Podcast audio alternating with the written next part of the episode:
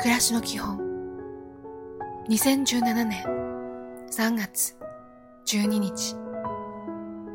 おはよう。どんな人にも親切にしましょう。愛すべき人を愛しましょう。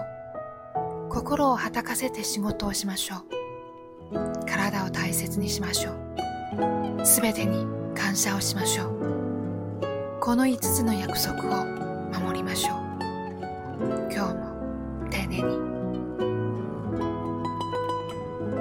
こんにちは。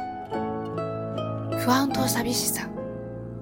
誰もがこの2つに支配されています。みんな同じです。だから自分だけとは思ってはいけません。外を歩きましょう。そこにいる人。あそこにいる人。みんな不安と寂しさを感じているのです。